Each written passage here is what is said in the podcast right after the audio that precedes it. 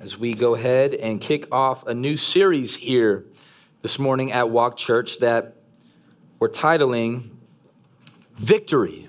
Amen. Victory, uh, because we believe that the Easter theme is the truth, it's the reality, it's the gospel, it's the message that we're not fighting today for the victory. The victory has been won in Jesus Christ through his perfect sinless life, through his sacrificial death, through his triumphal resurrection. Amen. And we want to just lean into that in the month of April.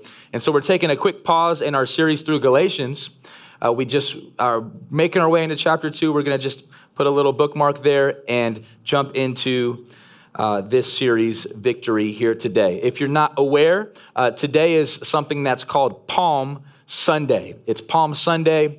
And the reason why it's Palm Sunday is because there's a moment 2,000 plus years ago where Jesus enters in to Jerusalem for the final time before he would go to the cross.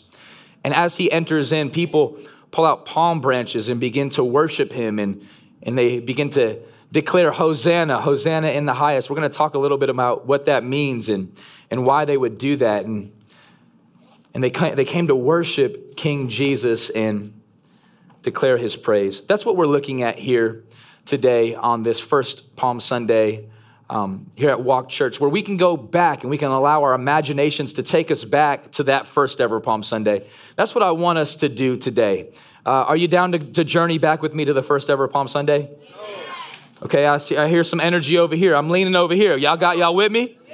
Okay, I hear some yes. I hear some drop some amens on the chat. I think that sometimes uh, when you're looking at the Bible, it's not just taught, it's also caught.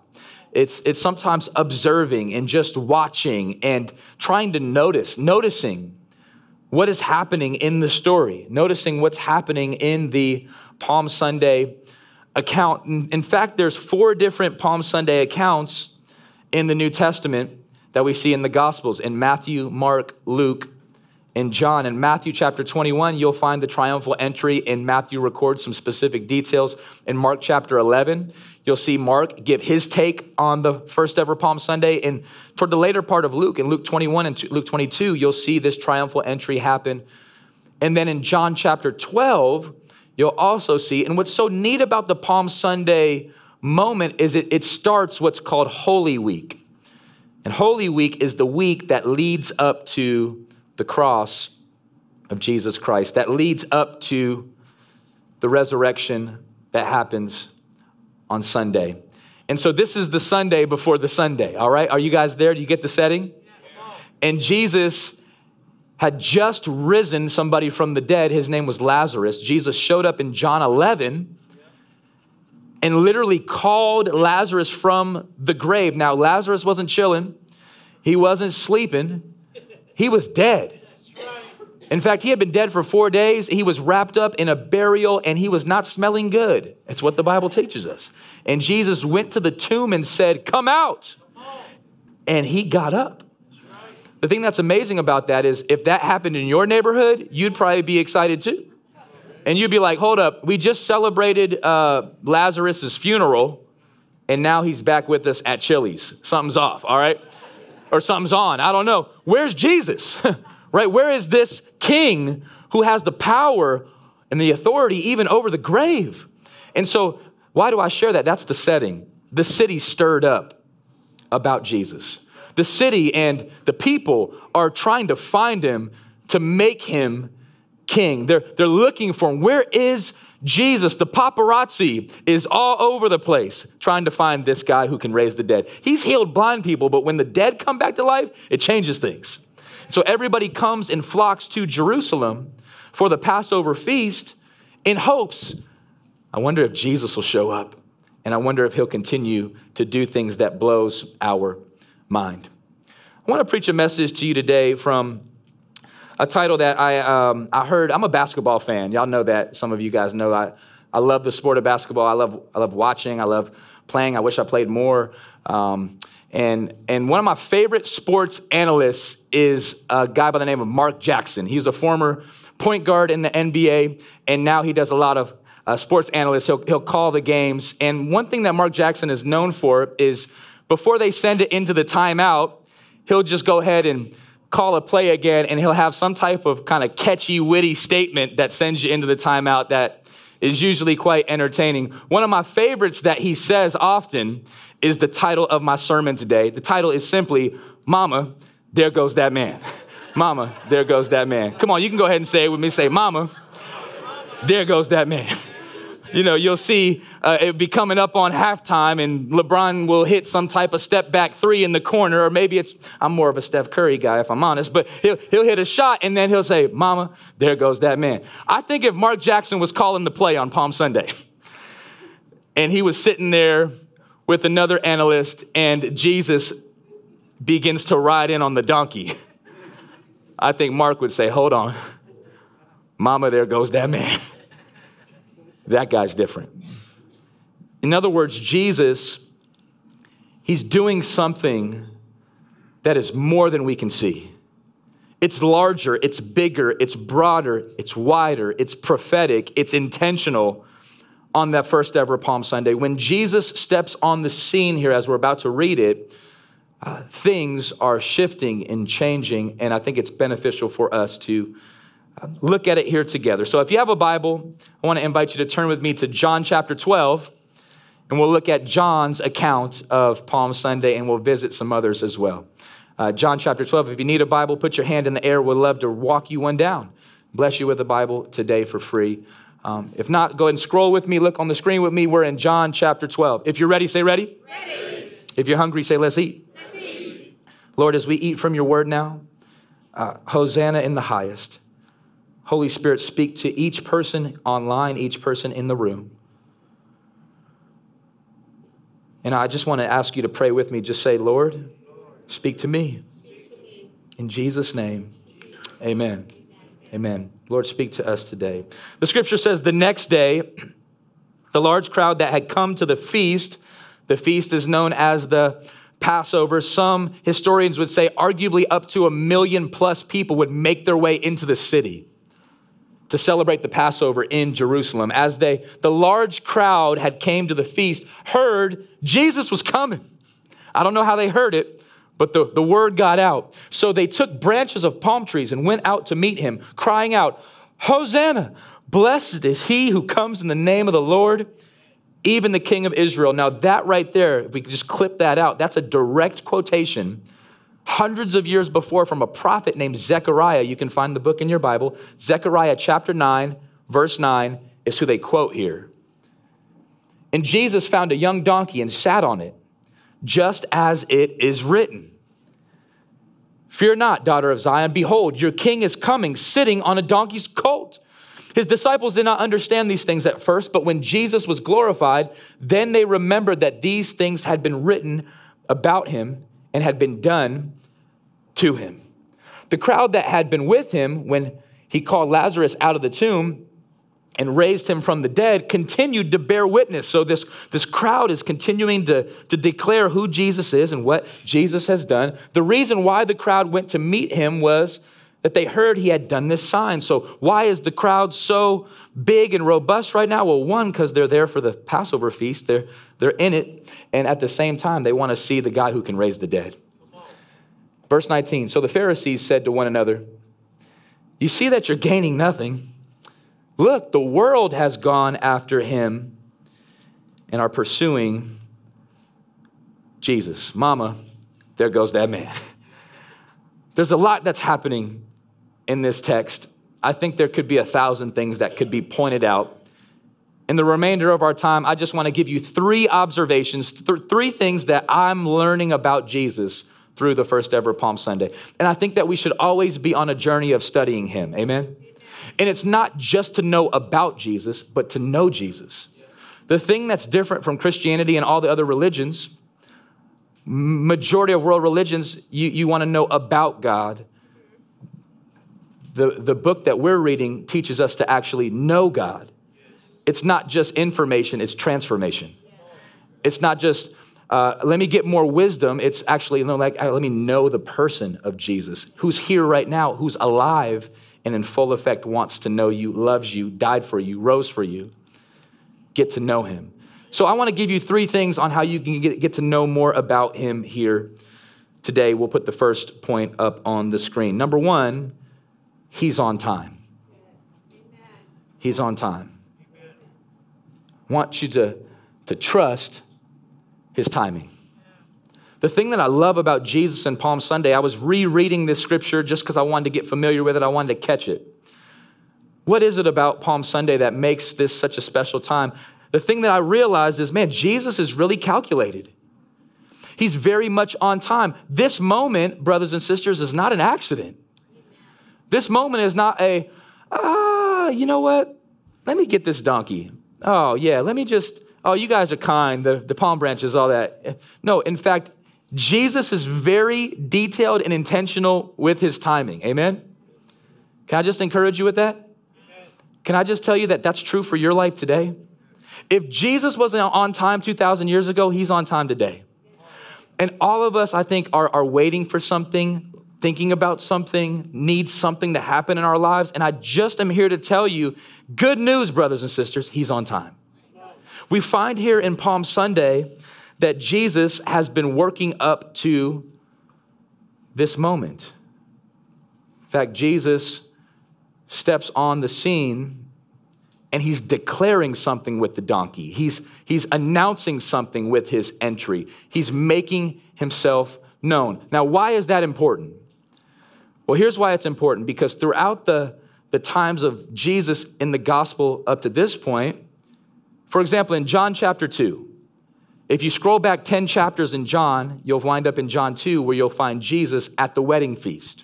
He's there at the banquet. His family's there. Somebody's getting married, and they have this big old feast, and everybody's drinking wine. Don't amen that. I'm just playing. Um, somebody's like, yeah, right? Um, and, and, and what happens is the wine runs out. Wine runs out, and Jesus' mom pulls up on Jesus and says, hey, fix this. Make something happen. Do a miracle. And Jesus' response in John chapter 2 is, is really interesting. What does he say?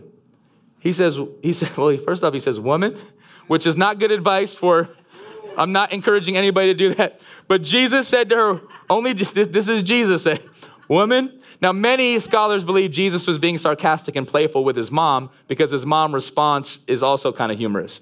Uh, Jesus said to her, woman, what does this have to do with me?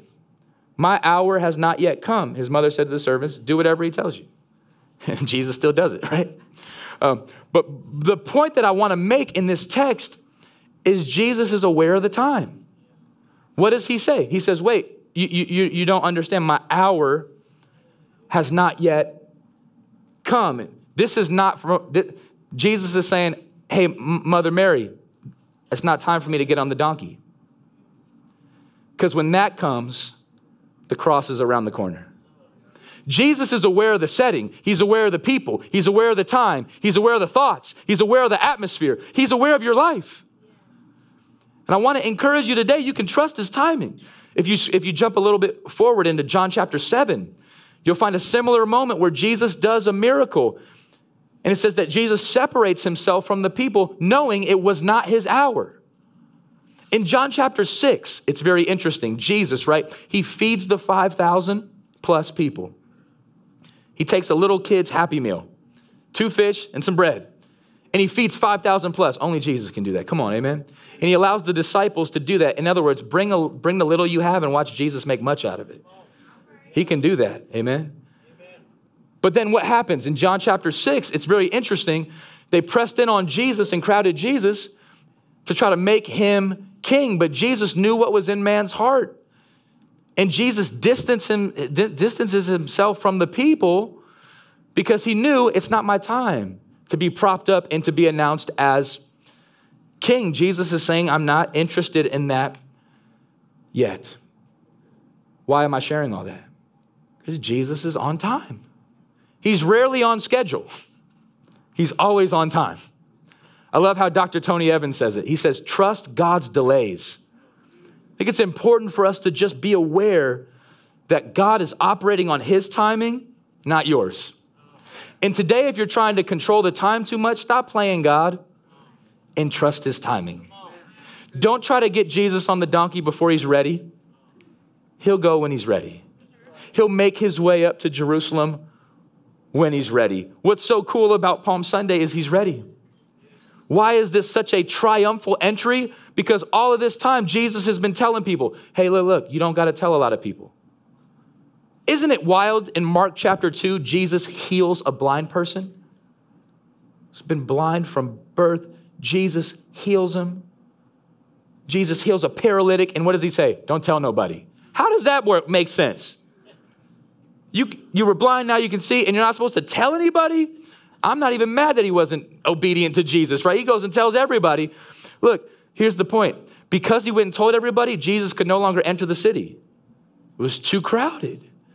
Trust his timing. What we see here is that Jesus is intentional with that. I love this verse in Ecclesiastes chapter 3. It's a verse for everybody in the room. Check out this scripture Ecclesiastes 3, verse 1. Come on, read it with me. Ready? Go. For everything there is a season and a time for every matter under heaven. Love that verse. Jesus doesn't just move off of minutes and seconds, he moves in seasons. You got to know your season. You got to know what season you're in. You could be a, a, on season, an off season, a season to work, a season to dance, a season to cry. Ecclesiastes talks about all the seasons. For everything there's a season. There's a time for every matter under heaven. I just want you to know God's on time. Here's why it's important because right now it might not hit you, but this week when you're waiting and you're frustrated and you're, why is this happening? You're going to remember He's on time. May not be my schedule, but you can trust His. Amen. I'm gonna, I'll, I'll clap with you, Will. I believe that to be true, and I need that to be true because I can, I can sometimes be hurried and try to make things happen in my own time. It never works. But I, I've found that you can trust His timing. One of the things I've been uh, blessed to do over the past few months is serve as a chaplain alongside my brother George for the uh, G League Ignite. And so we've been walking with a lot of the basketball players for the, the G League team here in our city. And uh, we had a chapel message just uh, um, last month in March where it was the 16th of March. So we opened up Proverbs 16 and we just read through it as a group and pulled out some principles. One of the verses that just hit our group, that just hit different, was Proverbs 16, verse 9. We spent some time really talking through it. I'll put it up here on the screen. The text says, A person's heart plans his way, but the Lord determines his steps. In other words, from the moment you wake up, your heart starts planning, doesn't it? Your heart starts dreaming. Your heart starts says, and some of y'all are like super duper planners. Your calendar is full and you know where you're going to be in 2028. And you're like, I'm so spontaneous. I'm just trying to get through this service, right? And and you're you're super planned up. Can I just say hold those plans loosely? Hold those plans loosely. Why? Because you, your heart can plan all day, but the Lord determines your steps. You're, you're, the, the Lord actually determines where you'll end up and who you'll. You could meet somebody today that'll change the rest of your life. Hold it loosely. Trust His timing. Amen. I just want to encourage you with it. We, we were there in the, in the chapel, and we are talking about this verse, and I felt like God gave me a word that be- became a word for my year. I want to share it with you here. I'll put it up on the screen. It's a reality statement. Don't just trust the plan, trust the planner. Don't just trust the plan. In other words, your heart plans its course. And you might say, Oh, I'm just trusting the plan. Here's what I'm going to do today. But always give God the freedom to override your plan. Always give God the freedom to say, God, your plan just happens to be better than mine. So, Lord, here's my plans. Maybe you've heard this quote before. I'm not sure who said it, but if you ever want to make God laugh, tell him your plans. tell him your plans. God, here's all the things I'm going to do this year. God's going to chuckle at that. And I just want you to know that God's plan has always been better than your plan. God is for you, He's not against you but he loves you enough to discipline you. He loves you enough to say no or not yet in times where you would have said yes and didn't know what was around the corner. I don't know if you've seen that meme that's kind of been floating around social media, but it's this little girl and she's crying uh, because she can't have the teddy bear, but behind the back is the bigger teddy bear. God is saying, hey, if you just trust my timing, if you just wait, I'm gonna work it out. Let me give you this reality statement. If you're taking notes here today, just in the context of timing, I want to give you uh, this word. Because Jesus is on time, we can relax. Oh, I thought I was going to hear a better amen. Okay. Be- because, come on, are, are, do anybody else just feel tired and overwhelmed and you got a lot of stuff going on and you're trying to keep up or you feel down or you feel like you wish you would have been somewhere else or you feel like, okay, because Jesus is on time, friend, you can relax. Because Jesus is coming to Jerusalem and he's going to get on the donkey and he's going to save the day, brother, sister, you don't have to be God. You can just follow his timing. You can relax knowing that he will come through.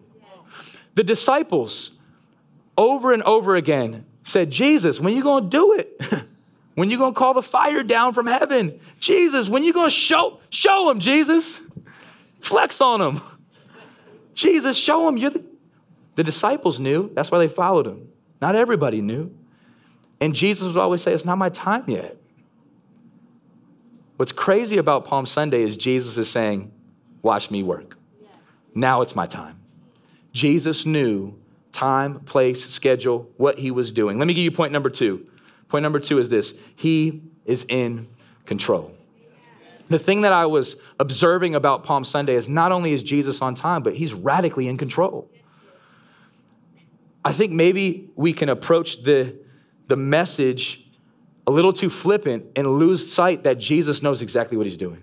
It's one thing for him to show up on time and to be right there. It's a whole other thing for him to know exactly what he's doing. He's, he's in complete control. We see this here in the, the text. I want to look over at Matthew 21.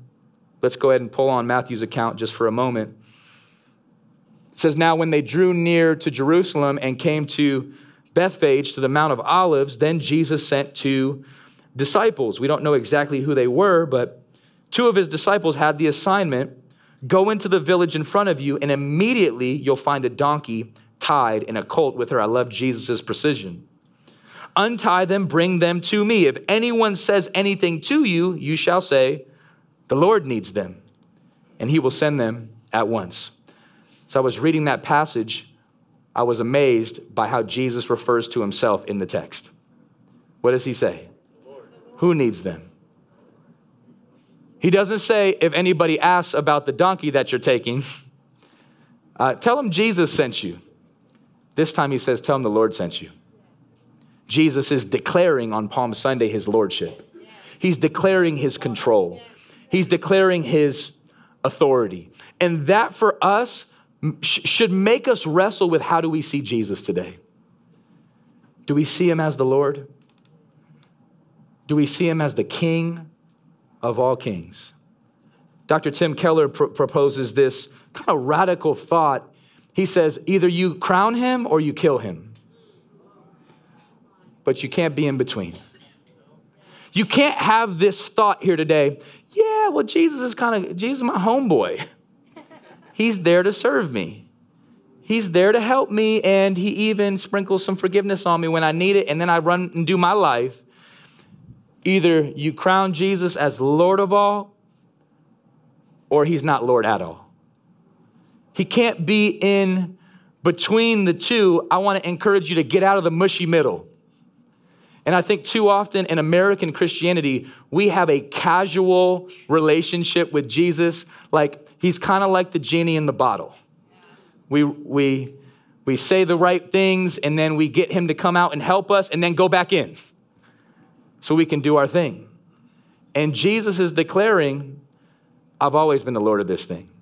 In fact, today, I wouldn't even ask you to make Jesus the Lord of your life. He's been the Lord.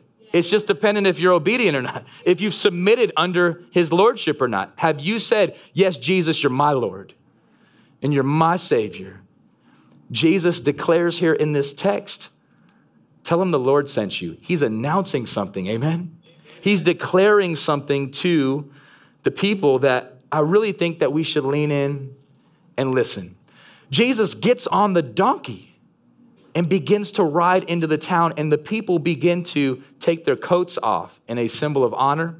They begin to cut down palm branches and wave them. And what do they say? They say, Hosanna! Hosanna in the highest. which is a direct quote from Psalm 118. Let me show it to you in Psalm 118, verse 25 through 26. Let's look at it. Save us, we pray. Just so we can do a quick language study, the phrase, save us, we pray, O Lord, translates from the Hebrew into the Greek phrase, Hosanna, which is where we get the English word Hosanna. So if you're doing a translation and you're looking at the Bible and you say, okay, okay, there's this word Hosanna. What's the original word there? It's the word Hosanna. And the original word Hosanna in Greek translates to the Hebrew phrase, save us, O Lord. So as the people are on the sidelines, and they're waving their palm branch. They're saying, Save us, O Lord. Save us, King Jesus. Save us, Lord. Save us from the Roman oppressors. Save us from the, the slavery that they were existing in. Save us from the, the, the, uh, the death that was all over the land. Save us, O Lord. Help us. Help us get back right. But then Jesus strolls in on the donkey and he must have confused many people. And why do we say that? Well, because the one who's in control is not supposed to be riding on a donkey. The one who's in control is supposed to be on a stallion. He's supposed to be on the biggest, baddest horse. He's coming to make war. He's coming to go up to Jerusalem. The people were still thinking Jesus was going to take over the city and was going to defeat Caesar and he was going to defeat Herod and Pontius Pilate. Why is he not on a horse? And Jesus on the donkey is in complete control. Let me remind you of one more verse out of Matthew chapter 28 that has been speaking to me here today. He says it like this. And Jesus came and said to them, Come on, say these two words with me. All authority. Jesus says, All authority in heaven and on earth has been given to me. Brother, sister, don't ever forget that He has all authority. That he has all authority over hell, he has all authority over death, he has all authority in heaven, he has all authority over your life, he has authority over the time, he has authority over our world. Yes, he does. Amen. I would encourage you with this thought today. The reason why you can have confidence today is because Jesus is on time and Jesus has all authority. He, he is an in control God. Palm Sunday teaches us that I hope that it, it just gives you a little bit of courage in your heart today to trust Jesus, not just as Savior. Okay, do that. But trust His timing, trust His plan, trust His authority. You might have all types of situations in your life. I, I, was talking with a brother just in the service before that. He's, he's, he's a bit confused about the next step he should take and what if this happens, but what if that happens? I just say, here's what you got to know He's got all authority. The reason why you can go to sleep at night is because Jesus is on the throne. He has all authority. Over your situation, He's got authority over it. In other words, He can speak into it and tell the wind and the waves to calm down. He can raise things from the dead as He just did in Lazarus' life. And He strolls in here on the donkey and He's announcing and declaring His authority. I'm amazed at the control Jesus has here. As everybody in the city is stirred up, Jesus is calm. I'll give you this reality statement and then we'll make our way into our final point. Because Jesus is in control, we can be confident in his leadership. It's a very simple point, but if you have a leader who you're not confident in, that's going to make you struggle. If you have a president or a king or a coach and you've lost confidence in their control and you've lost confidence in their authority, it's going to be hard for you to follow. You know what I'm talking about? But you don't need to have that with Jesus. The Palm Sunday narrative teaches us oh, he's been in control. He knows where the donkey is, he knows the setting, he knows the city, he knows the people, and he's on his way. Let me give you the third and final point before we close here today. He is on time, he is in control, and his posture is humble. His posture is humble. Brothers and sisters, hear me. The, the, the, the posture Jesus carries into his announcement, right? All this time, hey, don't tell anybody who I am. Don't feel the need to shout that I'm the king. Don't feel the need to shout that I'm the Messiah. Go ahead. Uh, it's not my hour yet, mom. It's not my hour yet, disciples. Now he says it's my hour. And how does he come in? Does he come in with fireworks? Does he come in with a, with a, does he come in on the, the big stallion horse? Does he come in making noise and a big announcement? No, he comes in humble. How does the King of Kings, how does the God who governs the universe, Jesus makes a statement. It blows my mind. Jesus makes a statement. He says, he says, I saw Satan fall like lightning. In other words, before everything was created in heaven, before everything, I was there. I saw it happen. Jesus goes, I'm the creator. I'm, I'm the God man.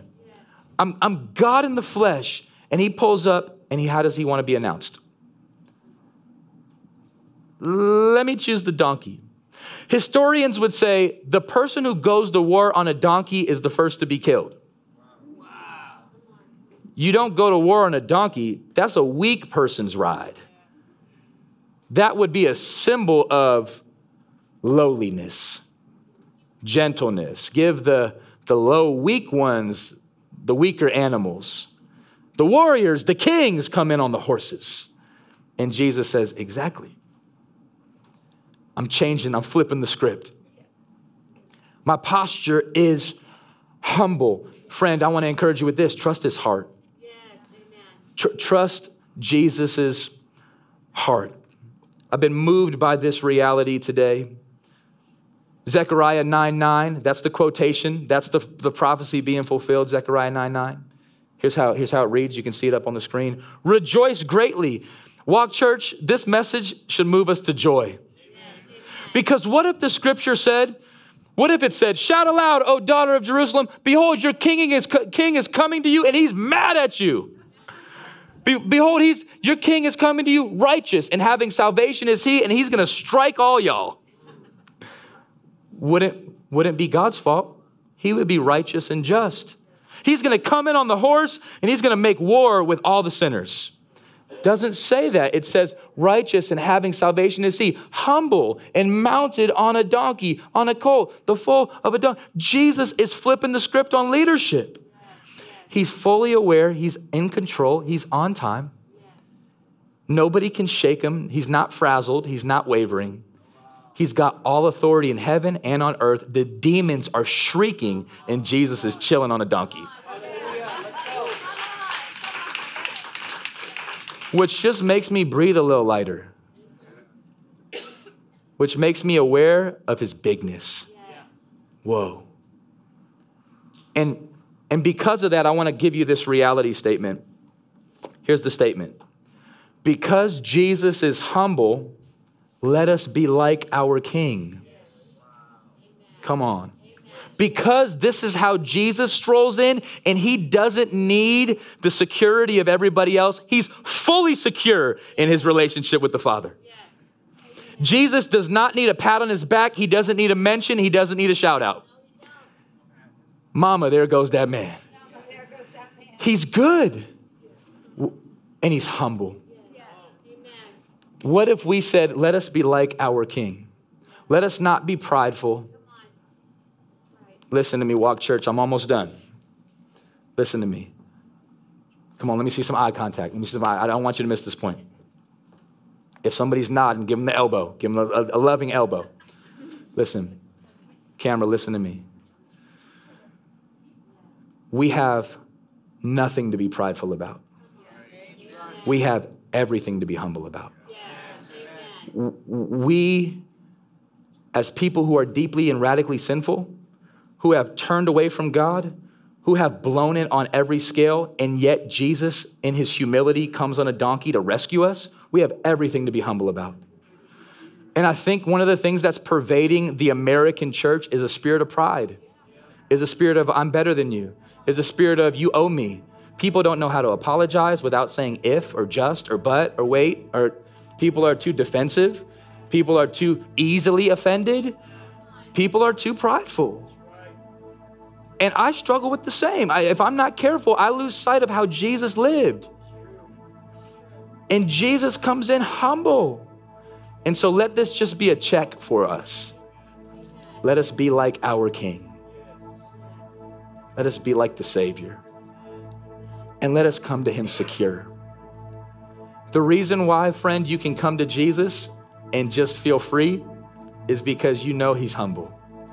In fact, Jesus in Matthew chapter 11 tells us, He says, Come to me, all who are weary and broken, and I will give you rest. And then he, but he goes on to say, Here's why. He says, Because I'm gentle and I'm humble and I'm lowly. If G- King Jesus, the king of all the other kings, carried that posture, I think we'll be all right. Even if you don't get the credit, even if you don't get the mention, even if somebody else gets the one up, you can come in on the donkey and be a part of Him. Amen. And He's enough. He's enough. Let us let us come to Him so secure. Jesus plus nothing. That's enough. I love this quote from, from Tony Evans. Tony Evans says it like this. I, am sorry, Charles Spurgeon. Let me quote Charles Spurgeon one time as we close. Dr. Charles Spurgeon says, God is too good to be unkind and is too wise to be mistaken. And when we cannot trace his hand, we must trust his heart. We must trust his heart. When you can't figure out, God, why are you doing this? God, what? If you have the injury, or you get the prognosis, or things don't go the way, trust his heart. What's the heart? He's humble. And you, in humility, can go to him. Isn't that what it says in Philippians 2? Philippians 2, it says, Have the same attitude that Jesus had, who humbled himself. Let the church be a reflection of that. Amen. Let's pray. Uh, God, I pray that uh, that you would bless this um, message in such a way that we would live it out. That God, we wouldn't just be hearers, oh God, but we would be doers. We would be walkers. We would walk out the word. So God, I pray that our, our we would relax because you're you're on time. God, I pray everybody would know today, anybody who's dealing with time issues, you're on time, God. But not only are you on time, God, you're in control and you're humble. God, help us to be like you. Help us to trust you. And if there's anybody here today that doesn't know Yeshua, doesn't know Jesus as, as Savior, I want to invite you to pray with me now. Call on His name. Just say, Lord, I surrender. I surrender to your Lordship, to your love. And I believe that you died for my sins, all of them. Believe you rose from the grave. And I believe you love me. And I believe you're in control. I surrender my control to yours. Fill me with your Holy Spirit. I turn away from my sins, they don't compare. And I turn to you, Lord. And thank you for your grace. In Jesus' name, amen. Amen. Amen. Can we celebrate that?